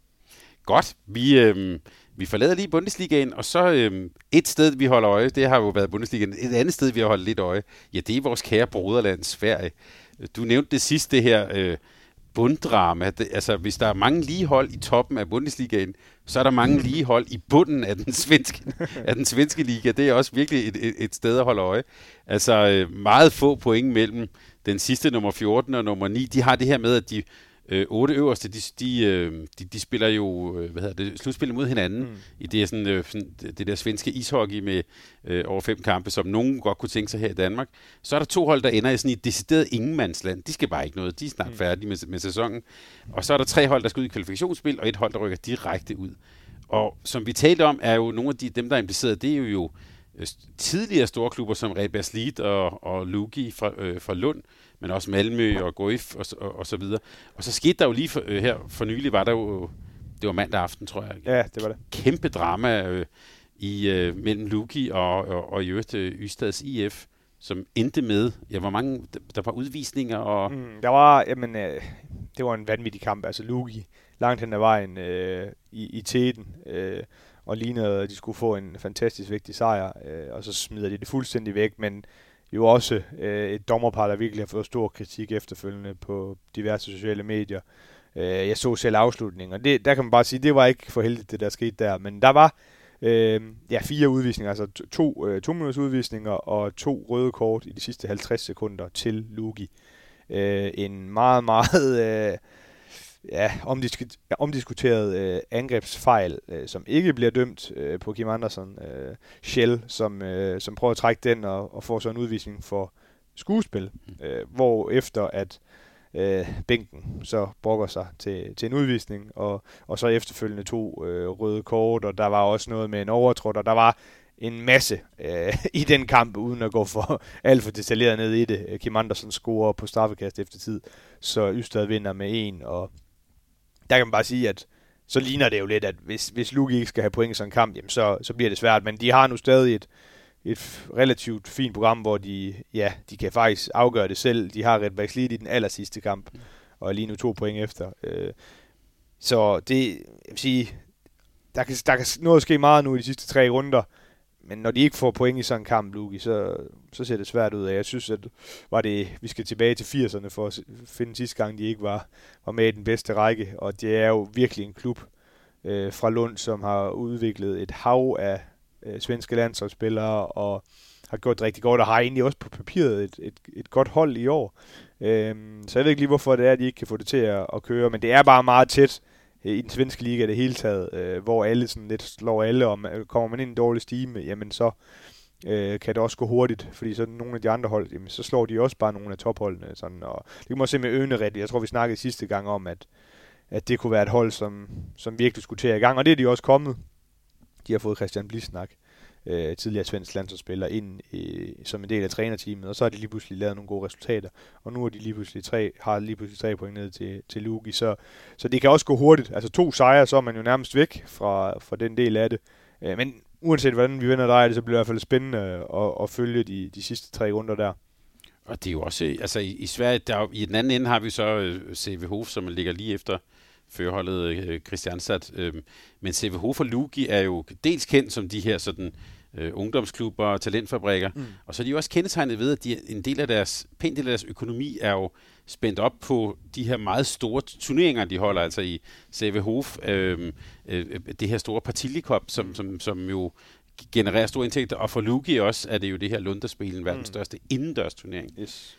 som jo så ikke har været afholdt i to år på grund af corona. Mm. Og det er, jo, det, er jo, det er jo svært ikke at se Lugi, også deres kvindehold er jo også øh, i problemer. At, at det, det, er, altså, det har altså en betydning. Ja, yeah, ja, yeah, og både og, fordi man kan sige, de har jo også sendt nogle spillere ind, øh, så det er jo ikke fordi, at jeg tror ikke, at økonomien den har været direkte e, elendig i, i Lugi. Øh, men det er også det der med, når man har en klub, som er meget... Øh, øh, altså har brug for, at der kommer nogle nye unge og dygtige øh, talenter op, jamen så kan det også godt gå hurtigt den anden vej, hvis de, hvis de så ikke præsterer. Øh, men jeg synes, Lugi på papiret har de et hold, der, der bør, øh, om ikke ramme slutspillet, så i hvert fald blive op i den bedste række. Øh, men igen, det er så tæt, at øh, når man ikke rammer øh, niveau i et par, par måneder, jamen så kan man også hurtigt ende med at, at rykke ned. Og i Sverige, hipsterholdet, det er jo Stockholmske Hammerby, der spiller. altså, ja, okay, de kan jo vinde øh, en titel for første gang ja, siden, siden 2005 i det her øh, eller pokalturneringen, mm. hvor de jo tog til, til Christiansted og vandt. Mm. Øh, og og det, det kunne da være fedt. De har også nogle fede spillere, men det, jeg synes, der er allerfedest ved en klub, det er jo sådan ligesom de fans, der virkelig giver den gas i, i den gode gamle hjertekahal. Øh, så, så øh, det, det er jo fedt øh, med nogle af de klubber fra de lidt større byer, at de, øh, de får noget kultur ind i det og, og præsterer godt. Den har jeg kun set billeder fra og hørt om og sådan noget. Den, det tænker jeg, det kunne, det kunne faktisk være meget sjovt sted til håndbold, men, men fint lige med. Men ellers så kan vi sige, hvis vi bare lige, for lytterne bare lige runder Sverige af, så kan man sige, i toppen, ja, IFK Christianstad og CV Hof med et par gode færing på. Ja. Øh, dygtig træner i øvrigt også. Og så måske Ystad, den forsvarende mester, som lidt en outsider. Mm. Øh, så det, det, også der tror jeg, vi kan se frem til et spændende slutspil øh, i det svenske. Det kommer vi også til at følge, følge op på. Rasmus, så lad os lige tage en tur til Norge. Øh, og der har, kan vi sige, øh, øh storsatsende øh, Koldstad har stadig maksimum point efter 18 runder. Mm. Og nu har de også fået en titel. Ja. Ja, de vandt jo pokalturneringen. Øh, man har lavet sådan noget, et ny øh, type af pokalturnering, der hedder Final 8 øh, i, i Norge. Tidligere var det sådan, at man mellem jul og nytår spillede i Oslo. Øh, både på, på dame- og herresiden finaler. Øh, nu har man så lagt noget semifinaler ind, og, og, og det er både på dame- og herresiden, øh, man, man spillede det sammen. Så, så det er jo otte hold, øh, og det var så i, i Arendal. Øh, og der havde man lidt problemer med at få tilskud ind og sådan noget. Men det, det er så, hvad det er. Elverum øh, mod øh, Koldstad, som ventede i, i finalen, og, og Koldstad var stærkest der, øh, og vandt helt fortjent. Og har jo et godt hold. Øh, jeg synes, mange af kampene, som jeg også har fulgt med i, der er det, det er jo ikke sådan, fordi de bare kører nogle af de andre hold over. Øh, men, men de er dygtige, og deres topniveau er, er højt. Men jeg tror nu, som egentlig, at måske Elvrums topniveau er højere, så jeg er, jeg er meget spændt på slutspillet. Nu, nu fik Elvum jo et point hjemme mod Kiel eksempelvis, og de har jo vist i Champions League, at, at når de rammer den, jamen, så synes jeg egentlig, at de er helt på højde med Koldstad øh, i, forhold til, øh, i forhold til spillermateriale. Så det bliver meget spændende at følge deres slutspil. Øhm, så synes jeg også, at man skal nævne, at Koldstad, men det er jo imponerende. Selvfølgelig en stor by i Trondheim, men øh, de får virkelig nogle tilskuere ind i hallen og havde over, jeg tror det var 8.500 tilskuere øh, inde i, i Trondheim Spektrum øh, på hjemmebane mod, øh, mod Drammen. Øh, så det er jo fedt for, for Norges håndbold, at der, at der er noget hype der, og der kommer nogle tilskuere i hallerne, og, og skulle de formå Koldstad og, og kvalificere sig til øh, Champions League, at de skal jo selvfølgelig have et wildcard, men, men må ikke med de spillere, de får hjem, altså hvis de vinder den norske liga, at de så kan kvalificere sig til Champions League, men så tror jeg også, der kan, der kan virkelig opstå en, en stor kultur i forhold til at få mange tilskuere i hallen og de her ting. Og det tror jeg da på sigt øh, vil styrke øh, norsk håndbold. Øh, så det har vi jo eksempelvis set i Danmark, da, da ikke i København øh, kom ind der. Det, så sker der bare nogle ting, og der er nogle hold, øh, der, der får noget inspiration og gør nogle ting bedre og kæmper for at komme op og, og lege med. Øh, så det synes jeg allerede nu, man har set, at, øh, at der er en positiv udvikling i gang i den norske liga. Ja, det er lidt sjovt. Elvorm har ligesom taget de første skridt, og så kommer der så nogen. Mm. Men øh, jeg har også hæftet mig ved, at du faktisk hele sæsonen har sagt, Ja, men lad os nu se til, til afslutningen, med, med, om Elvorm kan gå ind og drille dem. Det, altså, de, de ser ret suveræne ud nu, ja. men men i slutspil kan alt ske. Ja, men det kan det jo også. Altså, Elvum har jo også altså, tidligere, inden de sådan for alvor blev suveræne, og inden Koldstad kom, var de altid sådan et, et hold, øh, som lå sådan i top 3 i, i grundspillet, men når de så kom over i øh, slutspillet, jamen, så havde de også øh, et, et niveau mere, og var rigtig, rigtig stærke der i slutspillet til at, til at gøre det godt der. Øhm, så, så det kunne man også måske øh, formode, også når deres europæiske kampagne efterhånden er ved at være over, at, at de så går all in på den del. Øh, jeg synes, øh, du er også god ved mig, når du har sagt det, fordi altså, inden sæsonen sagde jeg så også, at jeg troede på, at Elvum i den her sæson ville være stærkere end Koldstad set over det hele, og det har de i hvert fald ikke været endnu. Øhm, tak. Det er kort, det er kort tidsudkomst. ja, ja, lige nøjagtigt så. Men, men det er i hvert fald øh, også, øh, det bliver også spændende at følge deres, øh, deres slutspil. Og så kan vi jo også sige tillykke til vores øh, ekspert her på kanalen, Sonny Larsen. Mm. Han skal være cheftræner i Bergen. Det er jo den øh, by, hvor det åbenbart regner mest i hele verden, tror jeg nok. Det er rigtigt. Øhm, men øhm, en klub, som efter, ja, hvad jeg lige kan bedømme, det tør jeg godt at kalde, at nok er klar i mm. Rema 1000 Ligaen i den nye sæson. Hvad er det, vi skal... Øh, hvad skal Sonny glæde sig til, havde han sagt? Du kender jo den norske liga ganske ja. godt. Nej, men han skal da glæde sig helt vildt til at få chancen for at stå, øh, stå i en liga, der er på vej frem. Det var vi inde på lige før. Altså, der er mange dygtige hold, øh, og det, det har vi også vendt i det her program tidligere. Det var jo lidt et sjovt indgreb, det norske håndboldforbund gjorde mm-hmm. ved lige pludselig i midten af sæsonen at skifte øh, øh, struktur, så den bliver udvidet, øh, øh, ligaen. Det gør jo så også, at der ikke er nogen nedrykker, så man kan sige, som oprykker kan det jo godt blive øh, en svær opgave at blive op til næste sæson. Øh, men øh, altså, uden jeg sådan helt indgående kender til holdet og sådan, så har de i hvert fald været, været rigtig godt øh, resultatmæssigt kørende i, i, den, øh, i den anden bedste række. Og der er jo også andre hold, som, som jeg ved har satset på at skulle op, så det må man sige, det er flot. Øh, jeg kan se, øh, at det er også er en klub, som har skiftet en del cheftræner øh, i løbet af de seneste par sæsoner, så, så det bliver også spændende at se, om, øh, om Sonny forhåbentlig der kan, kan få det, eller få succes deroppe, men jeg tænker da bare for ham, altså det er en fed chance at få, at stå i spidsen for, for et hold i den bedste norske række, øh, så det skal han da bare have både til lykke med, men også selv lykke med. Ja, og, men som du siger, et hotspot, og det kender vi også fra den danske liga, altså at være oprykker og mm. så videre, og i øvrigt også i en liga, hvor der er i den anden ende nogle store satsende hold. Stor opgave. Ja, bestemt. bestemt. Så øhm, Sonny, vi kommer til at følge dig. Lad os egentlig blive lidt i det, i det, i det nordiske. Øh, du nævnte Island, udbanen mod Tjekkiet. Forfærdelig kamp. Hvem var egentlig på bænken for Island der? Jamen, det var øh, assistenttræneren. Øh, så, så der har de jo ikke gjort noget endnu. Øh, han er jo den her interim, indtil, indtil der sker noget på den front. Man kan sige, sådan et resultat gør nok, at det islandske forbund skynder sig endnu mere med at prøve at få, få styr på, hvad det er, der skal ske øh, i fremtiden. Øh, og der har været mange, øh, altså de islandske medier skriver jo rigtig meget om håndbold. Håndbold er jo kæmpe stort deroppe også.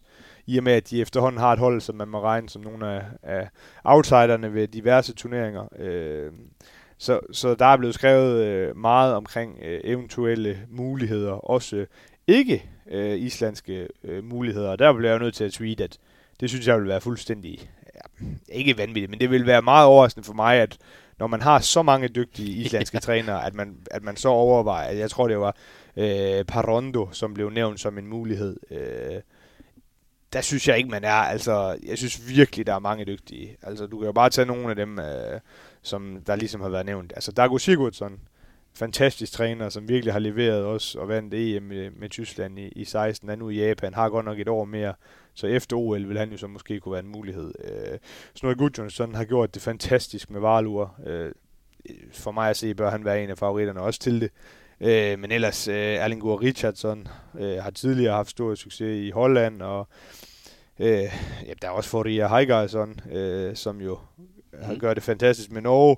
Øh, vi har nævnt Runa Sigtryksson nede i Leipzig, har jo gjort det fantastisk der, og der er også Eilofsson i, i kadetten, som har gjort det øh, virkelig flot. Atlasson er jo også en stor trænerprofil, ja. og, og en af dem, som også har været nævnt, det er jo Christian Andresson, som man måske har glemt et halvt svensk, halvt øh, islandsk, som jo også havde stor succes med Sverige.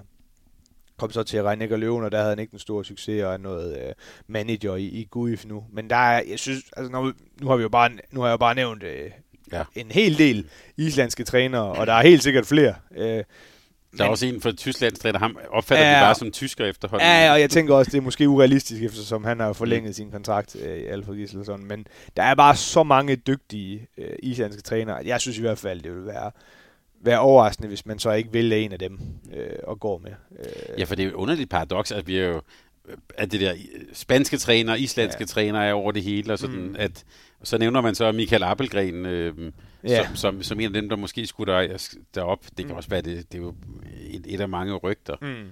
Øh, men de har sådan set lidt travlt nu så i virkeligheden. Ja, altså man kan sige, de kommer jo, deres EM-kval, altså som de spiller her i marts og i april, det, altså det kan godt være, at de, jeg tror nu nok, at, at øh, de, altså de går 100% videre, jeg er slet ikke i tvivl om det, så kan det godt være, at de ender efter Tjekkiet i, i, i gruppen og, og får en lidt dårligere sidning, når der skal trækkes til EM. Men ellers er det jo sådan, selvfølgelig man vil gerne have implementeret sine idéer, han, det er jo oplagt at bruge de her kampe også til det. Øh, men jeg tror heller ikke bare, at de går ud og tager en eller anden for at tage en. Øh, så, men uanset hvad, bliver det i hvert fald spændende øh, at følge, fordi det er i hvert fald et, et job, der er udsat. Altså, det, der er kæmpe stor øh, fokus øh, og pres på, øh, og det var der jo også øh, for Gudmund og Gudmundsson. Øh, så det skal man i hvert fald kunne håndtere, hvis man skal være Islands landstræner.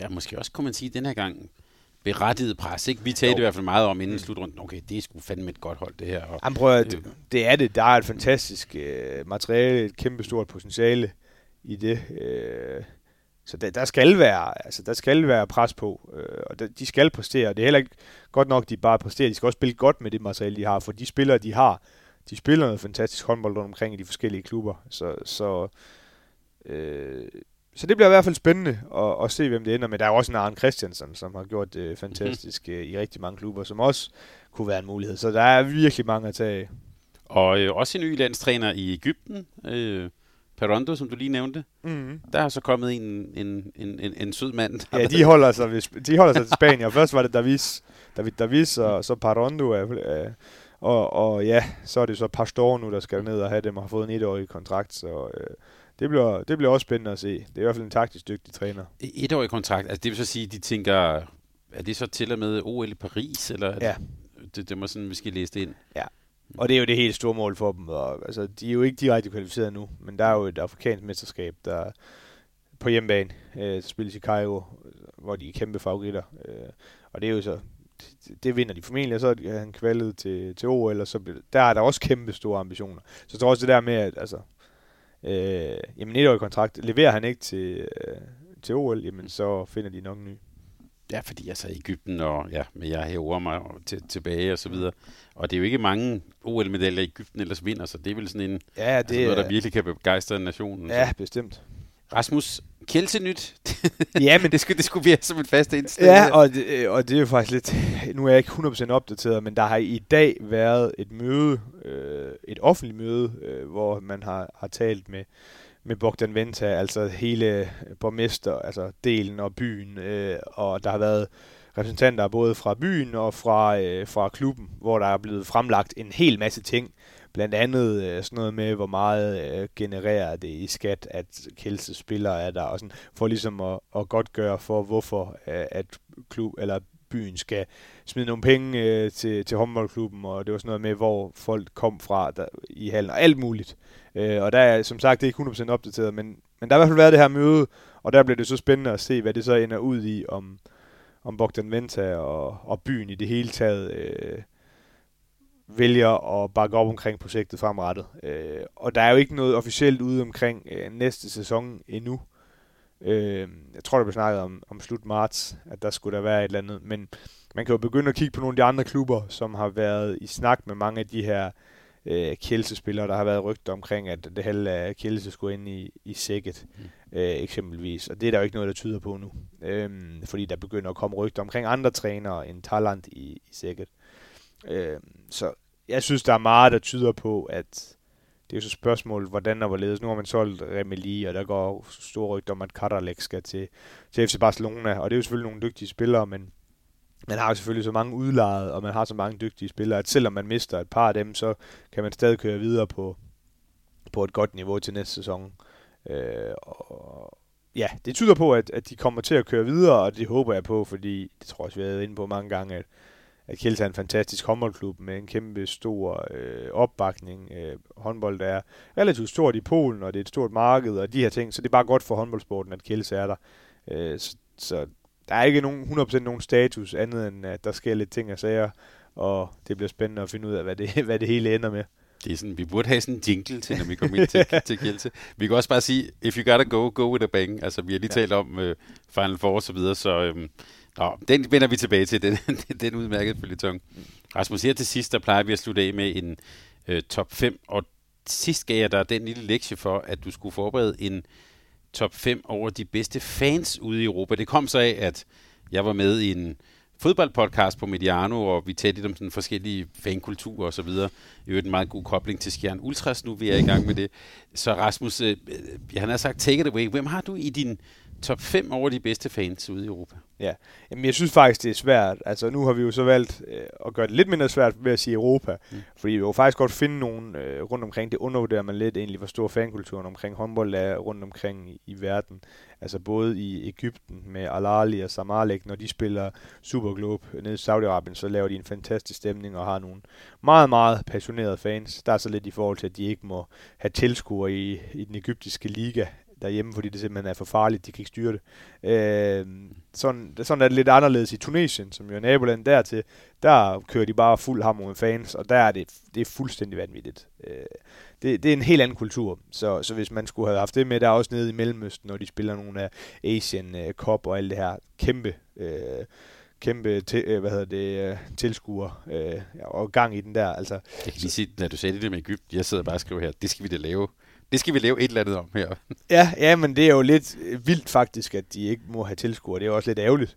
Øh, og jeg snakkede med min gamle hold, eller min tidligere holdkammerat omkring det, Eldara, og han sagde bare, jamen, sådan er det bare, fordi de, de, du, altså, du kan knap nok styre det på et fodboldstadion, men i en håndboldhal vil du slet ikke kunne styre det. Mm. Så sådan er det, og det er jo selvfølgelig lidt ærgerligt. Men, øh, men ja, Øh, det var lidt ud af en tangent. Det var det, undskyld. Og det var mest, men, men det, var en god det var mest alt bare for at snakke udenom, jeg synes, det har været svært. fordi, at, hvad for nogle kriterier kigger du også på? Altså, hvad, hvordan er du bedste fans? Det kunne godt være, at THV Kiel har øh, 10.500 hver eneste gang. Øh, men der mangler jeg måske, og det er jo også bare sådan, som jeg er, der synes jeg, det er lidt kedeligt, at de bare råber THV, THV, og hey, hvem der inden scorer, hey, i en hel, øh, i en hel kamp. og det, men det kan sikkert også noget, og det er også fint øh, for mig et larm. Øh, men der kan jeg godt lide, at nogle af de klubber, som jeg har valgt i hvert fald, er meget, meget passionerede, øh, og de er der i med- og modgang, øh, og at der sker lidt ekstra, og der bliver måske lavet lidt tifo og så videre. Øh, og derfor har jeg faktisk en del femteplads. Øh, nu har vi slet ikke været omkring Frankrig. Jeg ved ikke, om det er med vilje, at vi ikke skal snakke omkring dem i dag. Det er jo også en spændende liga, med, hvor der sker en masse. Og en af de hold, som øh, for nylig har, har skabt lidt rør i endam, jamen det er jo så Chambaré, øh, som jo er den her, Chambéry, som er den her traditionsklub, og som altid har haft kæmpe øh, opbakning. Og de har også en meget, meget passioneret fanklub. Frente, tror jeg den hedder, øh, som, øh, som bakker dem op både ude og hjemme og laver nogle fantastiske tifoer. Øh, øh, ned bag det ene mål, og nu slog de lige Paris Saint-Germain øh, med et mål, øh, og der eksploderede hallen bare fuldstændig. Øh, og det er sådan lidt en atypisk måde at gå til håndbold på i Frankrig, hvor det er sådan lidt med øh, orkester og sådan... Øh, der, der er Chambry lidt mere passioneret og typisk håndboldpublikum, hvor de virkelig ved, hvordan og hvorledes de skal lægge pres på.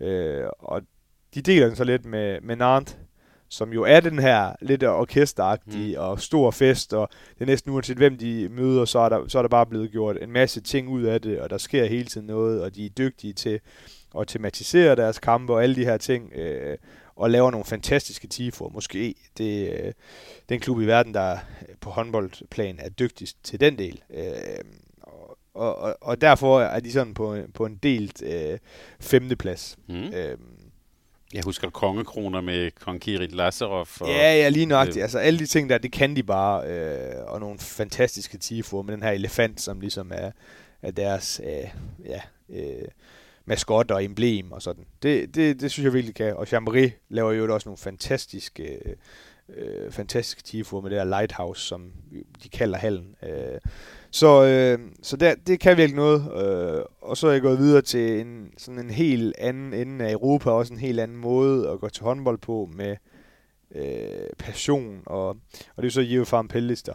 øh, i Nordmakedonien. Og der har jeg sådan skrevet Vardar i parentes. Så Vardar er jo et andet sted nu, end, end de tidligere var. Øh, jeg tror ikke, der er ret mange andre klubber, som kan formå at samle øh, 200.000 fans øh, i, sko- altså i gaderne i, i, i byen, efter de vandt Champions League begge gange, og, og kan det hele der. Men Pellister er jo øh, så også lidt på vej frem nu. Vores øh, kære ven Lars Valder er jo, er jo så blevet fyret dernede, og de har haft en svær sæson. Men deres fans er bare passionerede, der står 3.500 hver eneste gang, og råber og skriger og fyrer... Øh, når de møder Vardar helst, så fyrer de også øh, øh pyro af. Altså, der, der, der er virkelig gang i den, og det er bare 2 gange 30 hvor der er pres på.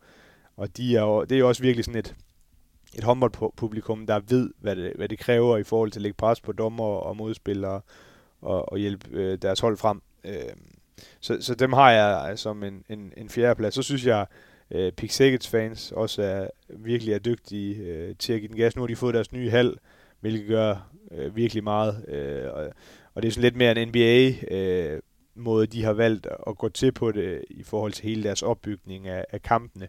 Men deres øh, fans nede bag det ene mål er også fantastiske og, og bakker op og er også gode til at rejse ud på udebanen til Europa og alle de her ting. Når du siger NBA, hvad, hvad tænker du så Ja, men det er sådan noget, øh, de bruger kuben helt vildt meget i forhold mm. til øh, altså, øh, lyd og interagering med fansene og sådan, og de har jo en helt ny hal med plads til 8.000, og ja, så det er jo øh, øh, den måde, de sådan ligesom... Øh, i, I Danmark øh, spiller vi jo rigtig meget musik, og det larmer helt vildt. Der gør de det ligesom sådan, som en opstart til, hvordan du skal øh, støtte dit hold. Øh, måden du klapper på og sådan nogle ting. Øh, så så det, det fungerer egentlig meget godt, og det kan jeg egentlig meget godt øh, lide på den måde også. Men de giver også, selvom de har det der, og det skal være fedt at gå til, og familien skal have plads til at komme og hygge sig og alle de her ting, så har de stadig der, nede bag den ene øh, endtribune øh, nogle passionerede fans, der bare giver den gas øh, i, i løbet af, af hele kampen, og, og både ude og hjemme.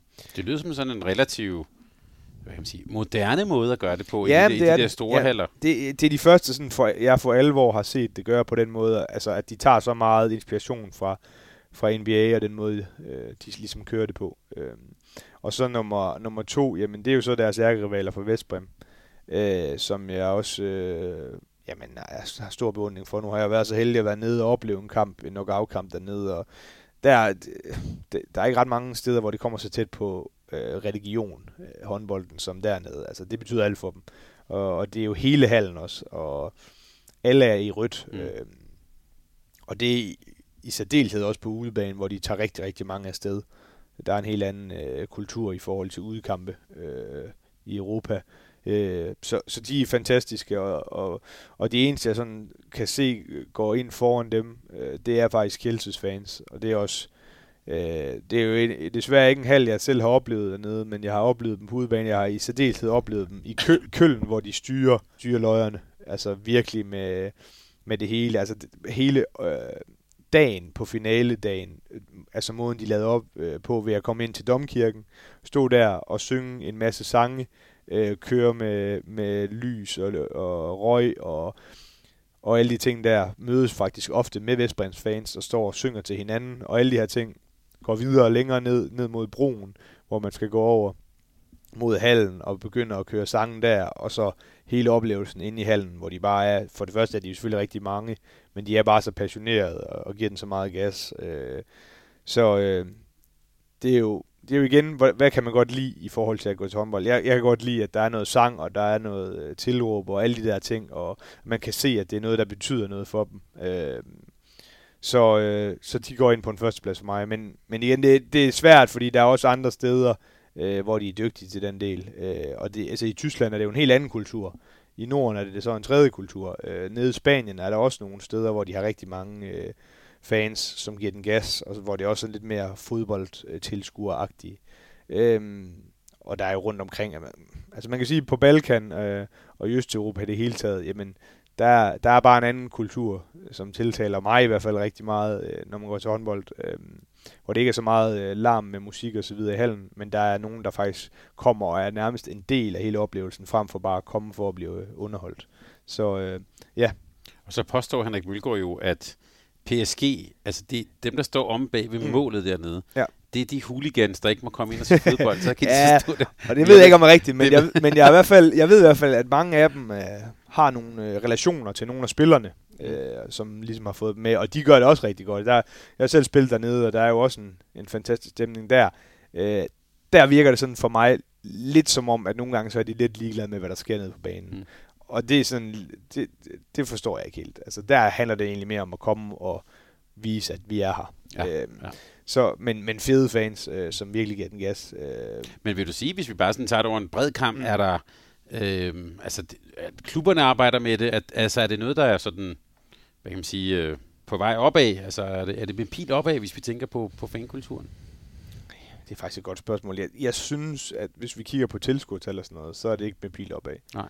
Øh, nu har jeg selv siddet og kigget lidt på øh, tallene for European League, øh, uden at skal køre det helt ned, så er det lidt skræmmende, hvor få der reelt set er i nogle af hallerne. Mm. Mm. Øh, der, er jo nogle af, der er jo nogle af holdene, der nærmest ikke har tilskuer. Øh, og så er der, altså, der er nogle klubber, når vi kommer op i Champions League og sådan noget, de fleste der, der, der, der er virkelig god øh, øh, opbakning til det og sådan, men sådan set over en bred kamp, så, så synes jeg i hvert fald ikke umiddelbart, at, øh, at det er den rigtige vej. Øh, og det er også derfor, at det kunne være fedt at, at få nogle af de her lidt mindre lande øh, med, altså øh, til slutrunder. For eksempel Grækenland, som, der har vi også set, set at AK eksempelvis har haft nogle fantastiske fans, når de er gået langt i European Cup, som er den tredje bedste øh, klubturnering. Øh, Italien, jamen de har jo en fed kultur, når de går til fodbold. Hvorfor skulle de ikke også kunne, kunne få det til håndbold? Jeg har set nogle af deres landskampe på hjemmebane, hvor der har været godt gang i den. Tyrkiet har man jo prøvet med Besiktas i mange år, det har, det har aldrig rigtig fået øh, et gennembrud der. Men, men i hvert fald kunne det være spændende at få lidt nogle andre øh, områder med, hvor at der også er noget fankultur. Tyrkiske fans, det, ja. Ja. det, vil også kunne, det vil også kunne, kunne noget. Ja. Godt. Rasmus, tak for det. Og øh, måske bare, jeg har da sat en opfordring til at blive ved med at arbejde med, med det der med at få aktiveret fansene. Jeg øh, synes, du er inspirerende omkring også øh, det, du sagde med, med, med Pik Sækket. Og så vil jeg sige øh, til dem, der savner noget, blandt andet dig, Rasmus, om Frankrig. Det er simpelthen en redaktionel beslutning. Det tager vi næste gang, for vi vil godt høre lidt om, om det europæiske. Og du skal også lige have en, en, en lektie til næste gang, Rasmus, fordi øh, du har faktisk fået en besked fra en, øh, fra en, en sød lytter, med Maria, som har skrevet øh, med mange rosende ord. Øh, men så har hun faktisk spurgt, om hun, at hun godt kunne tænke sig en, at høre din ranking af skandinaviske herrehold. Ja. Og hun nævner også Elverum og Koldstad. Det var efter en kamp øvrigt mellem Aalborg og Elverum. Mm. Øh, hun skriver, at hun er ikke i tvivl om, at de to øverste pladser tilhører danske hold. Måske. Ja, det kan vi det godt være. Vi kan give Maria ret i det. Mm. Men øh, hvor langt ned skal vi så, før vi rammer norske, svenske, islandske hold, måske eventuelt finske hold, øh, nævner hun også. Så Rasmus, det synes jeg er din lektie til næste gang. Og så vil jeg, nu gør vi det special her til ære for Maria. Kan vi lave en top 10? Det kan vi. Øhm, fordi øhm, fem er lidt for lidt, hvis vi også lidt har, det kan vi godt røbe, det må være GOG og Aalborg i toppen. Men en top 10 kunne være spændende. Ja, bestemt. Jamen, øh, jeg synes, det er fedt, at der er nogen, der skriver ind med sådan nogle gode øh, ting og sager, og det er faktisk noget, som jeg har diskuteret med mange. Nu har jeg både været selv i, i norsk, øh, ja, selvfølgelig i dansk håndbold, og det er også noget, der interesserer meget, mange. Altså, det er jo selvfølgelig svært, øh, og vi Ja. kommer længere ind på det, men det er noget, man kan snakke rigtig lang tid om, øh, fordi det er nogle vidt forskellige øh, ligaer med et vidt forskelligt niveau. Øh, men det er jo svært at vurdere, altså hvor, hvor, hvor, dygtige, altså hvad vil Elverum komme i, i grundspillet i Danmark eksempelvis. Så det, det bliver spændende at lave den. Jeg kan huske, på, på kvindesiden havde jeg faktisk, øh, det kan jo lytterne gå tilbage og lytte, en, en, en, en næsten lidt en diskussion med Mathilde Nesgaard. De skulle, det var til, i sommer, de skulle over og spille en eller anden øh, opvarmning mod, mod øh, CV Hof, mm. Og hun var sådan vildt nervøs og sådan noget. Så sagde jeg, "Nå, dem slår I da. det gør de også. Ja. men, men, men det kan jo være lidt svært, altså det der med, øh, hvor dygtige er det. CV Hof er jo helt suveræne på kvindesiden i Sverige, ikke? Mm. Øhm, så, øhm, så det synes jeg, altså, det, det bliver en vanskelig opgave, den her. Øh, Det gør det. Så der må du lægge nogle ting, ned. men det er klart selvfølgelig to, to hold, der er gået videre i Champions League, det, øh, der vi må vi give Maria ret. Det giver Ja, måske sig det, selv. det giver sig selv. Øh, men øh, Valur, jeg ved ikke med, med Finland, øh, Ej, der, altså vi, der skal vi... Cox er også blevet dårligere, end de var tidligere. Ja. Øh, og, ja, nu skal vi passe på med at afsløre for Mm. meget, men der tror jeg, vi skal langt ned. Øh, Ja, ja. Men der er, nogle, der er nogle spændende projekter i gang øh, rundt omkring. og Maria, det bliver spændende at se, om Skjern kommer ind i en top 10. det lover jeg dig, det gør. det er godt, det skal jeg nok prøve at kvalificere, når vi kommer så langt. Rasmus, tak fordi vi måtte komme og, og, og besøge dig her. Det var som altid en kæmpe fornøjelse. Ja, det var også lidt, Thomas. Og, det er altid hyggeligt. Og øh, jeg sidder altid, det kan vi sige, lytterne holder øje med tiden. Øh, det var derfor, vi ikke nåede Frankrig i dag, men øh, det gør vi næste gang. Tak fordi vi kom og besøgte dig, og øh, tak for den her sådan, fælles europæiske rundflyvning. Så er det bare her til sidst at sige tak til Sparkassen Kronland for at gøre alt det her muligt. Vi gør det igen om en måneds tid, og der er sæsonen nok, nok ikke blevet mindre spændende, så vi er på den her stigende spændingskurve, og det vi glæder os til at gøre den helt færdig, og vi glæder os også over, at I er med. Tak fordi du lyttede med. Tak fordi du lyttede til en podcast fra Mediano Håndbold. Hvis du kunne lide udsendelsen, så husk at abonnere på Mediano Håndbold, der hvor du hører din podcast. Så får du den seneste udsendelse serveret direkte til dig.